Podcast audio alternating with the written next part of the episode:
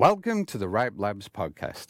I'm Alan Davies, the RIPE Labs editor, and in each of these episodes, I'll be talking to people from all across the technical community about the work they do to keep the internet running. Internet governance organizations should really be working together to try and keep it together. Otherwise, we'll end up with regional networks. It'll just end up happening and it'll be too late. We need to start thinking in that practical space about what can change and how can we drive that change. In May this year, a paper was published by the Tony Blair Institute for Global Change under the title Revitalizing Global Internet Governance. In the paper, it's argued that the organizations that form the internet governance ecosystem, including the RIPE NCC as one of the regional internet registries, are failing to rise to a whole range of new problems that the modern internet has created. The paper then goes on to lay out a number of steps these organizations should take in order to revitalize their crucial role in maintaining a global, interoperable internet. The author of the paper is journalist and internet governance expert Kieren McCarthy. Kieren very kindly agreed to join us at the recent ICANN 74 meeting in The Hague to talk more about his views. And to make things even more interesting, we were joined by my colleague Chris Buckridge advisor to the RIPE NCC Managing Director on issues of global strategic engagement, and member of the IGF's multi stakeholder advisory group. Here's Kieren kicking things off with an overview of the paper. Broadly, the idea of the paper was to look at what needs to change within internet governance, internet governance organizations. And the sort of nexus of it was there seems to be a lot going on. We've got a bit of a split with the US and the EU, and then countries like China and Russia are kind of battling over new laws and new approaches over how the internet should function. And so clearly everybody's recognizing there's a problem here, and then what are the solutions? And so what I did fundamentally was I went to all the reports that internet governance organizations, and by that I mean everyone from the IGF, which is sort of close to governments, all the way up to sort of root server operators with the RIRs in the middle and ICANN and W3C and IETF, so on and so forth was I looked at all the reports that have been written over the last 10 years about what we need to do. And there's been a lot of them. And so the, the idea was let's find out what these organizations are telling themselves they need to do. And then I dug into what changes have they made and what changes are they, are they still complaining they haven't made yet. And then try to figure out why is that? Why are, why are they not able to make the changes that they're recognizing that they need to make? And then try and find a path through. So what I did was I read a lot of those reports, and they're they're pretty extensive. And then I built some ideas about what I thought might work, uh, and then I spoke to a whole bunch of people that have been in the field for a long time, and I, sort of outlined my ideas. And then they gave me a lot of useful feedback, told me what they thought was a good idea or a terrible idea, what would work or not work, where my entire mindset was wrong, which is often in the case with the internet. You sort of you end up looking at things in a certain way, and then particularly in the technical world, they say no, you're looking at it completely wrong. So then, so then I did that, and then I spoke to a lot of people, tweaked the ideas, and went back again, and spoke to people, and then wrote what is my version of what I think is going to work. It won't be what in any way what ends up happening, but I thought at least it'll start a conversation to sort of what needs to happen here, or what could theoretically make make these changes that everybody is pointing to occur. Okay, so in the paper, this is where we get into these four ideas about what needs to change, what needs to happen. Yeah, so what I, I came up with, because it's still a paper, you still have to come up with bullet points. No one wants to read a, discourse. Uh, I came up with sort of um, four main things. One was there needs to be um, a more formal coordination, body, function, whatever, between internet governance organizations. I think it's fair to say that, that this used to just happen naturally. You know, 20, 30 years ago, everyone knew one another, and the, there wasn't so much of a, of a sort of separation between these organizations, and everyone would talk to one another and they'd coordinate. But there's never been a function that has pulled that together, and I think everyone keeps talking about silos and needing to coordinate a bit more and so on and so forth, and that is absolutely true but there isn't any form of body to do that. And so that was the main one, that there needs to be some kind of coordination function. And the same thing, which I sort of tied together, was a lot of external organizations, governments and, and business, are seeking answers from internet governance organizations about problems that they have. Everything from AI, cybersecurity, internet takedowns. They're constantly reaching out to the technical community to say, what do we do about this? And there's no one to say, this is what we think you should do. And even just saying that, you can hear people, internet governance organizations, recoiling, go, well, of course we're not going to tell governments what we think they should do. But governments are asking, what would work? And so I think there's a, there's a space there for the technical community to at least come across with one voice and one face and say, we think this is what the parameters of how you approach this problem that you're worried about. Right now, there's nothing that can do that. And then the other thing is there's, there's constant priorities and strategies and everything within all these organizations, and they're not really coordinated. And the sort of public comments There'll be a public comment opening in ICANN. We're at the ICANN meeting in The Hague. There'll be a public comment period. There'll be 10 probably opening this week. And there'll be another five in RIPE, and there'll be another two APNIC. There'll be one, uh, 10 at IETF. There's no coordination of, of any of that. And if you are an outside party that wants to know about, oh, this part of the internet I'm interested in, it really is very hard to find out where to go and who to talk to and what's going on. So that was that's the first one. There needs to be some kind of coordination body. The second one was there's all of these reports were themselves a problem. There's literally hundreds of recommendations now for how they, these the organizations can improve, written by people within the organizations themselves. ICANN is, a, is probably the best example. They have literally hundreds of recommendations. Uh, and it's the same as happened the IETF, the same as happened the RIRs.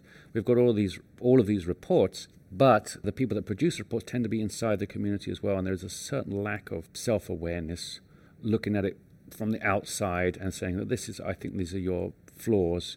There's people have a sort of vested interest in in what those conclusions are. So um, the second recommendation that I sort of put in there was to get an independent action review body, not to decide anything, but to look at what has happened and then to go back on it and then put professional eyes on it and say, oh, this could have been done this way, or look at six different processes. This is how to improve this process. And there is the skill set out there, and the skill set is not, there's not a lot of that skill set within internet governance organizations. They're mostly engineers. Uh, and I know engineers can engineer their way out of most problems, but there is a skill set that is reviewing things and looking at processes and figuring out how to improve them. Governments and big corporations long ago figured out we should have some form of independent body, um, you know, sort of auditors or reviewers to figure out how to do this better. And I really think the the internet community would really benefit from looking at itself a little bit more and having an independent body. And so long as they don't have authority, or so long as they don't drive discussions, uh, I think that would be an incredibly useful thing. Uh, the third one was um, the Internet Governance Forum. So um, everyone that I spoke to felt that the Internet Governance Forum is actually very useful. Um, and uh, it's been there for a long time, and, and, the UN's getting behind it. The Secretary General basically sort of uh, agreed it needs to be a little bit more decision making. Everyone agrees it does good work. So the question is, what do you do? And my thinking was, the internet community should simply get behind it and say, yes, the IGF serves a useful purpose. We should support it and support this decision making role, however you want to see that. So my thinking is the thing that the IGF can really do well is it pulls in a lot of people and they have big discussions about issues that are far outside the technical remits of most of the, most of the governance bodies. And they do, it's a little bit messy, but they have quite good discussions. And I think the IGF would be in a really good place to recognize issues that need to be addressed, that aren't being addressed, and to frame them in a way where they could be addressed and then kind of put it out to the community. This is a really important issue. We're going to frame it this way. We think you should give us feedback on what you think about these aspects. And that would be an opportunity for everybody to put in their input and literally start addressing gaps in internet governance that everybody knows about. But if you've got somebody that can piece it together, frame it up, then you can have a discussion that moves things forward. So that was my sort of third recommendation: is like get behind the IGF and do what the IGF does, which is recognize these other issues. And then the last one was um, expanding uh, participation in a real way and also dealing with, what's a polite way of saying, uh, legacy people. There is a lot of people in the internet governance world, and we all know why they're there because these were the guys that built the internet, and we all know that these guys did an incredible job, and we all know that there was a lot of pressure for the internet as we know it not to exist. You know, it was going to go the telco way, and and uh, you know, it's a great story. I mean, it's incredible, you know, world-changing story. The internet exists in the way that it exists, but a lot of those people are, are st- stuck now in those organizations. They're in sort of unelected roles and they move around. And I know why they're there. They're trying to defend the original ethos. But the truth is that they are out of date and they've got fixed mindsets. The same story with every industry is that people don't move along and they get out of date. And there's a lot of people that are that have fixed mindsets that aren't useful and aren't recognizing the current internet the way it really is and that's causing problems. And it's not me just making this up. It's literally, if you read in the reports, all the times that people have complained and said we need to make this change, and it hasn't changed, it's been because people are uncomfortable with the change. And there's people pushing the change, and there's people blocking the change, and it's because it's different and it's a big shift, and it worries people. Uh, but then, so that that's the sort of a, it's a slightly negative thing, but it's just life. And then the more positive aspect is there needs to be a broader participation. The truth is, if we're all being honest with ourselves, that we're not bringing in a younger generation, not bringing in all the exciting things that are happening on the internet. Those people are not turning up at the meetings. It's just the truth. Um, there's a gender disparity, there is a um, racial disparity. It's still, that's the truth, is, is that it's still mostly middle aged white men in the internet governance organizations. That's just the reality of it. And why is that? Well, lots of reasons why. But what needs to happen is it needs to be opened up properly. And you need to have to want those people, not say, well, now I've done this thing and now they'll come in. It doesn't, well, it doesn't work like that. There needs to be proper open participation to allow people to want to come in and want to contribute and then for them to be listened to. Now, that's it's very vague, but it's very hard to pinpoint in each case what needs to happen. But there needs to be a mindset shift to like, we must have more of these people in, younger people, people that are not from the same backgrounds, to, to basically stay on top of the current internet as it goes into the future. So that's the breakdown of, of what the report argues for. Okay, and, and more generally through the paper, uh, an interesting point you raise is that there tends to be a certain defensive attitude amongst these organizations that's maybe preventing them from addressing some of the problems that you highlight. It, yeah, there there is a defensiveness. There's a there's a there's even a level of paranoia, and I understand why. Um, if anyone went through the WSIS process when the UN basically realized the internet was extremely important, said, okay, we need to put some better governance around this. This was what 2003, 2005, and um, and the UN, because if the UN decides something, if governments decide something, that's that's the world that you live in. So there was this big fight, uh, and it worked out kind of the right way, in which you know they would try to impose the old order on the internet, and quite rightly, internet governance organizations said it's not going to work. You know, the reason the internet works is because of these different style of making decisions, because of this lack of de- of central control. And it was true. The and they won the argument. I mean, it was a big argument. There was a lot of battle scars around it, but I feel now that the internet has changed and the world has changed, and people are still resorting to this almost protectionism. We can't let business in, we can't let governments in. And the truth is that the internet is now wildly different. And it's not about letting in or not letting in, it's about making the internet work. So there is a level of defensiveness. Every time I was, and this is not me, I was looking at the reports and people saying, we should do this, we should do that. And each time the counter arguments to them uh, basically come from defensiveness. If you read through why people said, no, we shouldn't do this. It basically comes back down to they're trying to assert control. It's a level of paranoia about control. Now, my argument is how do you move forward with it? Um, you move forward with it by the internet technical community recognizing what it is and how it works and sort of solidifying that. So I looked at trying to I look back in the past of this, and there's two. I picked out two good examples. One of which will make everybody's eyes roll, which was the ITU, which is you know the big bogeyman in this world. Um, but the ITU started out as the the International Telegraph Union, you know, and it's been through three revolutions of technology. And the reason it's still there and still functional is, is it, it clumped together and they kept changing through time. So there's three strands of the ITU, and they have very different cultures, but they're sort of they work together as a whole. And then there's the IAEA, which is the, the um, Atomic Energy Agency, and they have two very different cultures. One is extremely open; they deal with nuclear energy.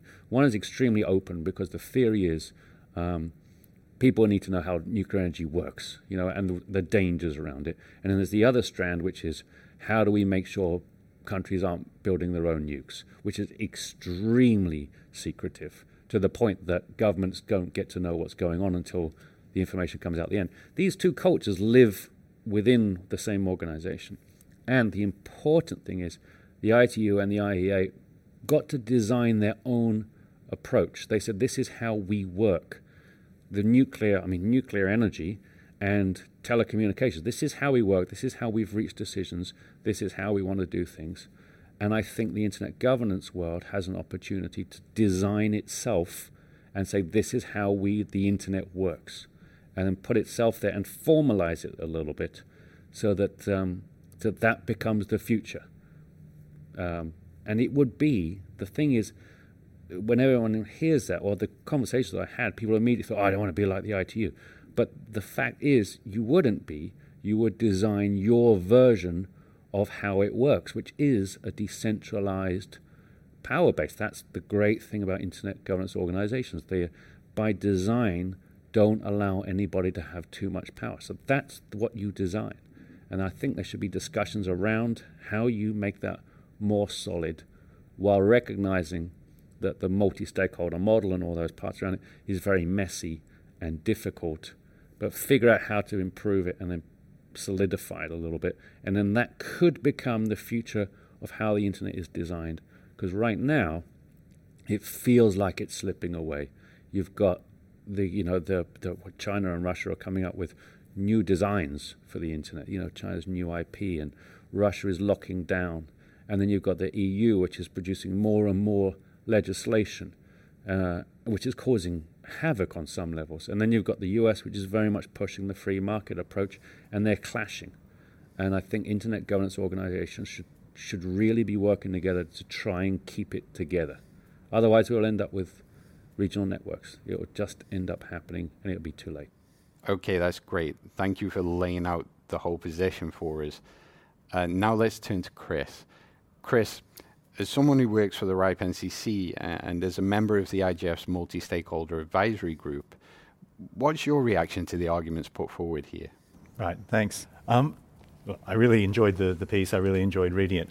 I think in many ways it's a piece designed to trigger someone who's working in an organization like the RIPE NCC. And I, there were two questions that you open with, Kieren, in the, in the um, document, which is is the unique decentralized system that's nurtured the internet so far losing its salience?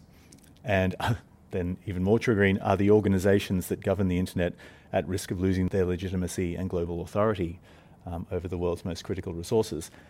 And I think those are really questions that strike at the heart of what we're doing. Um, and I, you, you described the process um, in pulling from all these reports, and I think it's clear, you know, these are not ideas that aren't out there, but I think it, it's really useful to pull them together in the way that you have and look at where we are. Now, I mean, coming from RIPE NCC, and um, we mentioned the sort of the, the defensiveness of some of our organisations in this space, and, and I'm, I, th- I, think defensiveness is not what I'm going for in my response here.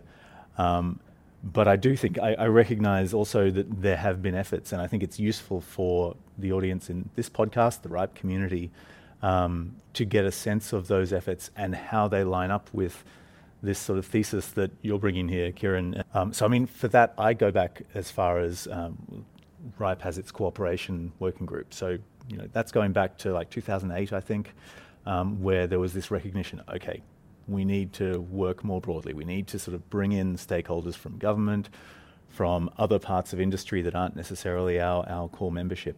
And that worked for a while. I think it, it's, it's had very positive outcomes and it's still going along very strongly. But it didn't sort of stop the, the transition. It didn't sort of say, okay, we're done now, we can, we can move on. Um, and I think we've seen more recently a number of discussions in the community that are reflecting this sort of zeitgeist of, hang on, we need to think about what comes next, how this looks down the line. Um, there was a RIPE accountability task force, which coming out of the IANA stewardship transition, there was a lot of that focus and that discussion of how are these organizations structured, where is their accountability, and I think RIPE had a really healthy discussion of that amongst itself. Um, but then, even two RIPE meetings ago, I was discussing in the cooperation working group some principles for RIPE and how that would look at the last RIPE meeting, there was a, a, session on properties of today's and tomorrow's internet. What do we want from our networking protocols? Which really turned into this discussion of okay, going forward, it's all going to look different. What do we need to retain from the RIPE approach? You know, what, what needs to be carried forward, even as the technology changes around us, as the governance structures change around, change around us? What are the sort of core practical principles that we actually need, we believe should be carried through into that process. Um, and I, think, yeah, there are discussions that are ongoing, and it's why this is really useful. Now, I think it's also useful because when we look at something like WSIS, and I'm, the example I want to give here is um, the WSIS forum happened a couple of weeks ago, and there was a, a session on the WSIS plus 20. So WSIS happened 2003 to 2005. There was a WSIS plus 10 in 2015, a WSIS plus 20 coming in 2025. These are the sort of key UN events in this internet governance space. Um, and one of the sort of celebrated elders of, of, internet governance in the last 20 years, Janis Karklins, um, former MAG chair and a, a, a diplomat, um, was saying the time has come to retire the WSIS format things have changed too much between 2003 and where we are now in terms of what the internet is, what it means for society, what its governance needs to look like. It, it's time for a reset, not for a, we can't evolve this process. We need to actually stop and start again and think, what, what is this going to look like? Um, and one of the really key points he made was in looking at something, uh, some of the work going on in the UN at the moment, um, and for instance, there's discussion of a new global digital compact as like a sort of governance agreement that the UN will reach next year. It's still very much based on principles. What's needed is actual operationalization of those principles. Um, and, and that's, I think, where Kieren's paper is a really useful step to say, yeah, this is what one operationalization of those principles might look like. Um, it will change. There will be more discussions. There will be other other aspects that come in. Um, but we need to start thinking in that practical space about what can change and how can we drive that change because yeah there are other forces trying to drive change. We probably don't agree with where they would like to drive it to. So as a community as a as internet stewards we need to take some proactive um, direction in, in driving this as well. But that is happening at least in some places, right? So I'm thinking of uh, fairly recent efforts to push back against the NIS2 directive, uh, for example. Um, the RIPE NCC was very much involved in those efforts, and this may well end up being a real win for the technical community. Um, so, with that kind of case in mind, are you, on the whole, maybe more optimistic that these kinds of efforts are being coordinated and that they do yield successful results? I think there have been some really positive examples recently of, of organizations like the RIPE NCC engaging with governments and, and being able to, being heard, having you know getting across the, the, the principles and the, the ideas and saying and governments reacting and saying okay we get it. We need to change tack a little bit here. Um, there have been other examples of that not being so successful where we've said to governments that's a bad idea and it's continued anyway um, I think more holistically the fact that there are all of these that, that, keeps coming up. That there are so many examples where we're either successfully or unsuccessfully trying to convince governments to go one way, highlights that governments are doing this. That it, that it's a really dynamic space, and that they are taking um, active efforts to to drive things. So I think that's kind of where something like what Kieren's talking about with uh, uh, bodies that could help with the coordination or with the review um, of, of approaches or pol- uh, policies could be useful. I, my, my reservation with that is, is to say simply that where one of the challenges that we've identified is the complexity of these processes and the slow movingness and the lack of enthusiasm maybe for, from sort of participants if we're talking about adding new structures to that, new processes, we absolutely need to be thinking about where do we carve that off elsewhere? Where do, how do we end up with not a more complex process? I mean, it's going to be complex. It's a it's a complex global ecosystem. But how can we make it more um, user friendly, to put it in in internet terms? Um, and I, I, think that, yeah, the third recommendation that Kieren makes there is helping the IGF to be a better forum for uh, identifying these gaps. I'd probably elevate that a little bit. I think if we can get the IGF doing that in a really effective way and really operationalizing that multi stakeholder approach um, there, then yeah, the, the structures that might be necessary for review or for coordination might be more lightweight. Um, and that would, be, that would be a good outcome. Good, okay going back just one step, that point that introducing yet more bodies into this whole ecosystem would make things even slower and even more complex does seem to be a fair concern in light of some of the ideas in your paper, Kieren. I, I see why people think that, and I think it's because it's a predominantly engineer mindset. So the way I see these bodies is not engineering bodies, but people that are pulling in information from the organizations that are doing their job and making it readily accessible to everybody. Um, you know, we're at this ICANN meeting, and they resolved a really important thing about IGOs and being able to stop uh, websites using their names. The the report is is almost unreadable. It's 42 pages, and no one but no one's going to read it. But I know that you can boil that down into something that everybody will grasp and go, oh, good, that organization sorted out this problem. And that's how I see, I see it sitting not even on top, but just simply pulling in the information and pushing it out to other people. Um, I think the review body, I mean, people worried about, whenever I outlined this idea to the people I spoke to, they worried about it having authority. It's always, the concern is always with the internet, which is what makes the internet unique, is decentralized control. And that even now, the truth is, which is what everybody I think feels, is that most people don't grasp that the internet works because there isn't control. It's a very hard thing for people to get their heads around. And this is what separates internet engineers from everybody else, especially engineers who know that if you want to propagate a change, you can't just decide what's going to happen. And that's why we have these convoluted and complex processes. If the internet doesn't work like that. And the truth is, most people in the world, outside this world, have a hard time grasping that. Uh, and you need to get that concept across to people. Um, if you were to have a, but the problem is that some of the processes, I think we can all agree, are not great. Uh, and a review body, or a, what are they? Yeah, sort of after action review, which, by the way, after action reviews happen across the world, in the corporations run them all the time to improve. Everybody from retail through to defense contractors. Something happens, they make a decision, they move on with their business, and they get and they look back at it and say, How could we have done this better? What should we do next time? Did we make a similar decision to this before? How do we improve that? The, the Internet Governance Organization haven't reached the level of maturity where they recognize it's useful to have a body do that and come back to them and say, hey, you should think about doing it this way.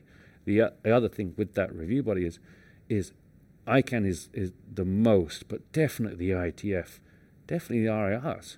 Um, a lot of time is spent what Vint Cerf has called navel gazing, you know, looking at how we are doing an enormous amount of time. ICANN is taking up the most amount of time looking at itself. Uh, every single body within ICANN has its own review, which happens every three years, I think. It's an enormous amount of time and effort is tied up with looking at yourself. And what should really happen is give that to someone else to do, and then let the organization get on with the work that it's doing, and have another organization whose, whose main interest is getting the organization to work better, feed that back in. And then I think that could free up an enormous amount of time. I think it would end up being more efficient. Done properly, I mean, it would be, it's not easy. It's not, you know, you can't just wave a magic wand, but done properly, I think it would free up uh, this sort of community's time and a little bit of their mental space. Like, how do we Im- improve this? Here's this group of people that do it for a living. They say, you should try this. You try it, it works. Great, let's do that. And then you learn to sort of update yourself for the internet that exists. I like the optimism of you try it, it works, great, move forward.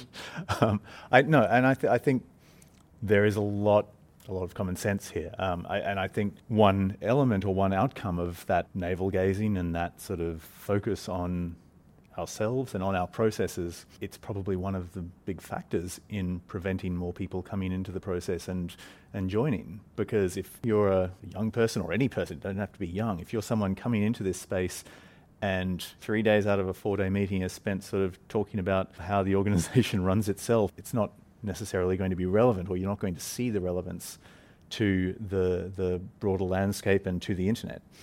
Um, and I mean, that comes back to that legacy participant point. I mean, I think there shouldn't need to be a focus on how do we dislodge or move people who've been there a long time. If you've got the right influx of people coming in to take an active interest, that, that will happen naturally, it will happen organically.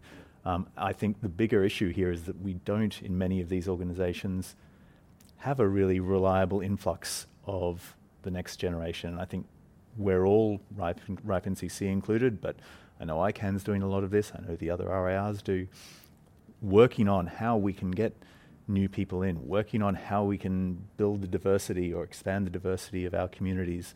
And it's a really existential question. But I do think there are, there are always going to be challenges where you talk about a review body that brings in information, brings in sort of the expertise of, of people, but there is always the other direction as well. There is there is always going to be a point where if that review committee or if that coordination committee is to have any impact, it's also going to have to have some outward sort of direction or saying that's a bad idea, don't do that, or you should really start doing it this this way. And yeah, I think there is an argument that maybe there needs to be a little bit more of that, but it is sort of counterintuitive and it, to to the way that the internet operates and to that sense of um, autonomy that exists there.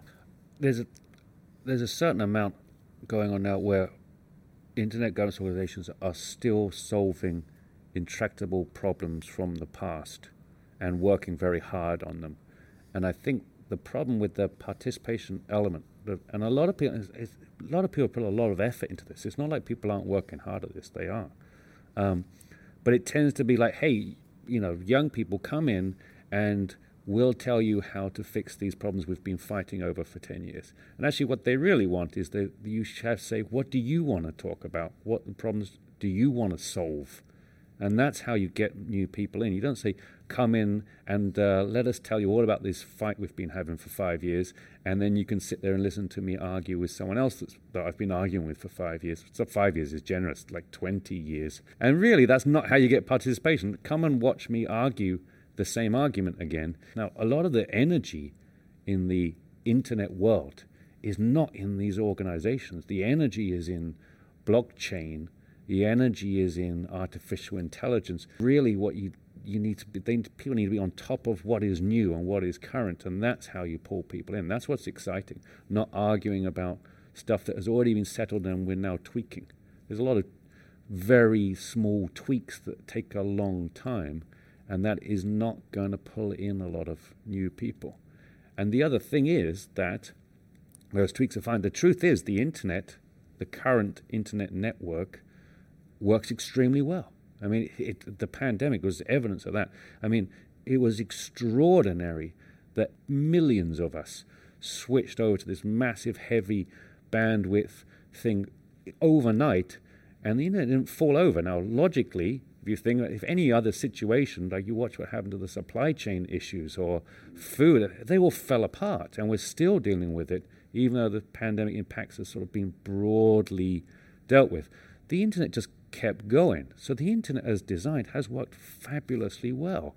But we're spending a lot of time arguing over tweaking the fabulously good network and not enough time looking at what is coming down the pipeline, which is uh, the political components of this, uh, which is the, the new technologies. Artificial intelligence, we should be having, there should be artificial intelligence groups within each internet governance organization. We're doing a lot with DNS abuse, for example uh, there should be a whole AI component. If you had people that really rooted into AI in this world, they'd be saying, "Oh, well, you can do this, and that will make that'll solve this, and that'll solve that." You know, if you have the the different mindsets, blockchain. I mean, I think it was ICANN put out a, a, a paper about blockchain, which they basically said, "Oh, we don't we don't like this at all." But I mean, there's there's a lot of people that think this is really, really useful technology and are taking it very seriously. There will be a component in blockchain which is massively useful for the work that internet governance organizations do. So you should find out what it is, not by looking at it and saying, I don't like it, but by pulling those people in and saying, and getting them to focus their attention on making the internet work. And I don't think it's a hard push because the internet is, is in every part of our lives right now. So if you can say, oh, use your skills and knowledge and make the next generation of the internet, I think you'd have a lot of energy and a lot of people coming in. And I think it would be exciting. I remember when I started attending meetings that the energy was remarkable and the arguments were remarkable and the people were very brilliant. And now it feels like quite dull you know, it, it does. I hate to say it, but you go to the meetings and it's dragging, they drag on. And it doesn't feel like you're solving very much. That wasn't how it used to be. It used to move because you had stuff to do. Um, and I think it's because we're not pulling in the new information and the new technologies. So, I mean, I think the question, and I'm not an engineer, but I'm going to come in with a bit of an engineer's question there in talking about all of these other spaces, so AI and, and machine learning and IoT, etc., it kind of does it scale. I think there's, there is a question of okay, if, if RIPE, the community, is bringing in you know AI and IoT and all of this stuff, and we, we do have an IoT working group. There has been some effort there, but it, there needs to be some limitations there. You do come back to that question of remit because otherwise um, yeah, we talked about, we, you mentioned COVID. The users, the, the degrees and the kinds of use of the internet have changed so much over COVID. And I mean, that was a trend already there, but it's expanding to such an extent that how do we cover all that um, with, and, and maybe it's not with the organizations we have, but then also do you simply have a proliferation of limited remit organizations and so, how do you sort of envisage that? So, I have no idea, but I can paint. I can paint scenarios. I mean, who knows? No one can ever say this is how an organization grows. I mean, no one could ever d- say that. Oh, the RIRs were going to grow like from where they were into this. This is how it's going to work. I mean, they were created organically and, and went their own routes. Um, I could easily see a situation where you've got, you know, say RIPE, right, and then the, and then you have the division that deals with IP addresses. And then you have the division that deals with this. And they all talk to one another. Oh, we've got some crossover here. Uh, we need some. And, you know, IPv6, I think, is a massively underutilized concept. We've, the, you know, whenever you talk about anything about IPv6 in this community, they say, oh, we've got billions of them. You know, and that's basically it. yeah, there's billions of them. But there's no real discussion about what we're going to do with them. so many, I don't know what to do with them. That, but well, let's find out what to do with them, you know. And and the IB, IB the conversation IPv4 very expensive, very expensive. IPv6 there's tons of them, and that's basically the conversation.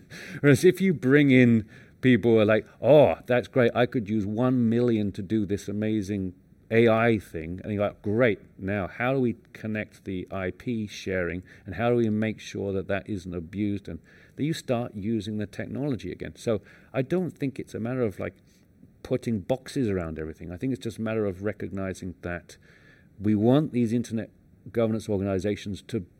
They, there's a whole culture and mindset which built the internet, and we want that to spread to the future internet, or we're going to end up with the Facebook style internet, you know, maximum money, maximum users. What we want is the, we want this ethos of how what made the internet to be extended into the future. And you don't do that by excluding people and saying we only talk about this and we only talk about that. So I could easily I could easily see you know you go to a, a RIPE meeting in 10 years' time, and this whole group doing this, and there's a whole group doing that. And also, maybe someone gets bored of the IP legacy group and they get interested in, oh, what's the AI group doing? Or maybe there's an AI guy who really gets into IP stuff. You spread it around and more interactions. So I think it's just the internet that we're talking about. And what, what uh, alarms me is that because there are these gaps, what's happening is the very thing that everybody was worried about, which is that governments are going to step in and start doing it their way.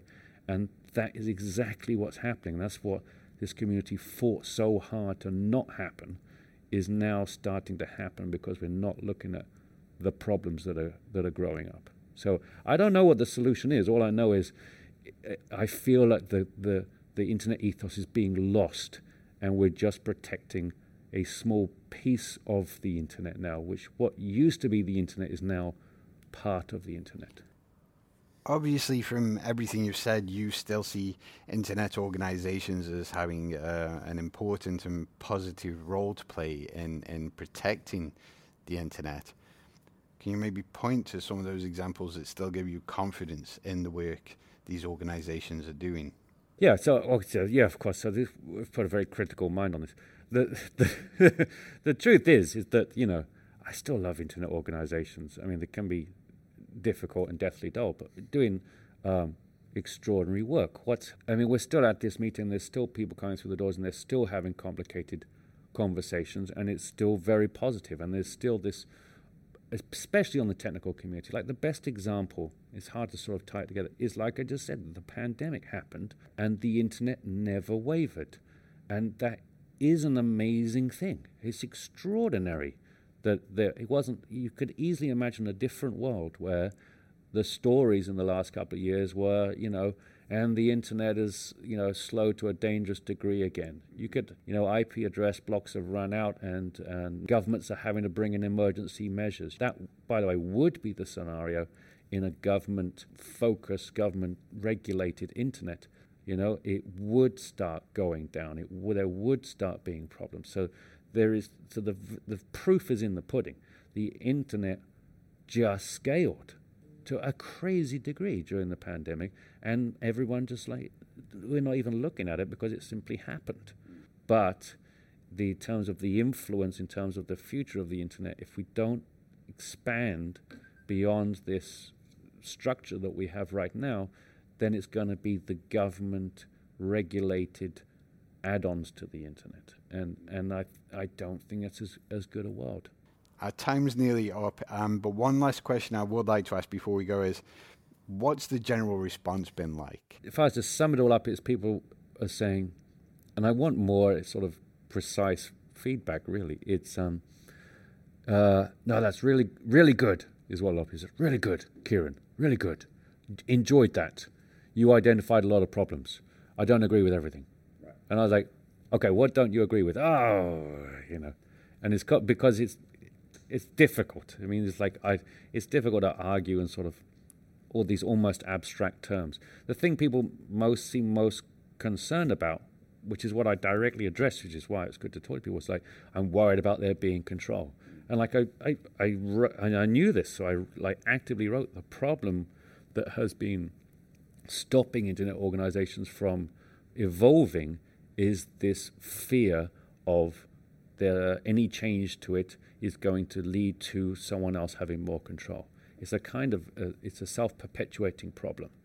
So I imagine that's what a lot of people are uncertain about. But broadly, I've had a lot of people um, say, "Oh, that's really good. Um, that was really useful." And my response has been, "Great. Discuss it with people. Like let's let's have this conversation." Um, and uh, you know whatever I've written down is is never going to be what actually happens. It's like I've never been in an internet governance organization where there's been agreement on anything ever. So there isn't going to be an agreement on it. But I hope that it will cause people to start thinking and at least identifying, yeah, that is a problem. And if if the solutions I've put out there aren't the right ones, the question is, well, okay, then what is the right one? And then let's figure out what the right solution is. But the path we're on is, is, is not a good one. And I'm a little concerned that if we don't start having the conversations, we're going to end up with more regulation and we're going to end up with, you know, the splinter net, which everyone talks about. It's not going to be like that, but we're going to lose. We're going to lose what we've got. That's us for episode six. I really hope you enjoyed listening, and I would like to once again thank both Kieren and Chris for taking an hour out of the ICANN meeting to come and talk to me. As usual, you can find links to more information on many of the topics we covered down in the show notes. And just so you know, we're going to take a break for the summer, but we'll be back in September with our next episode, so do come check that out.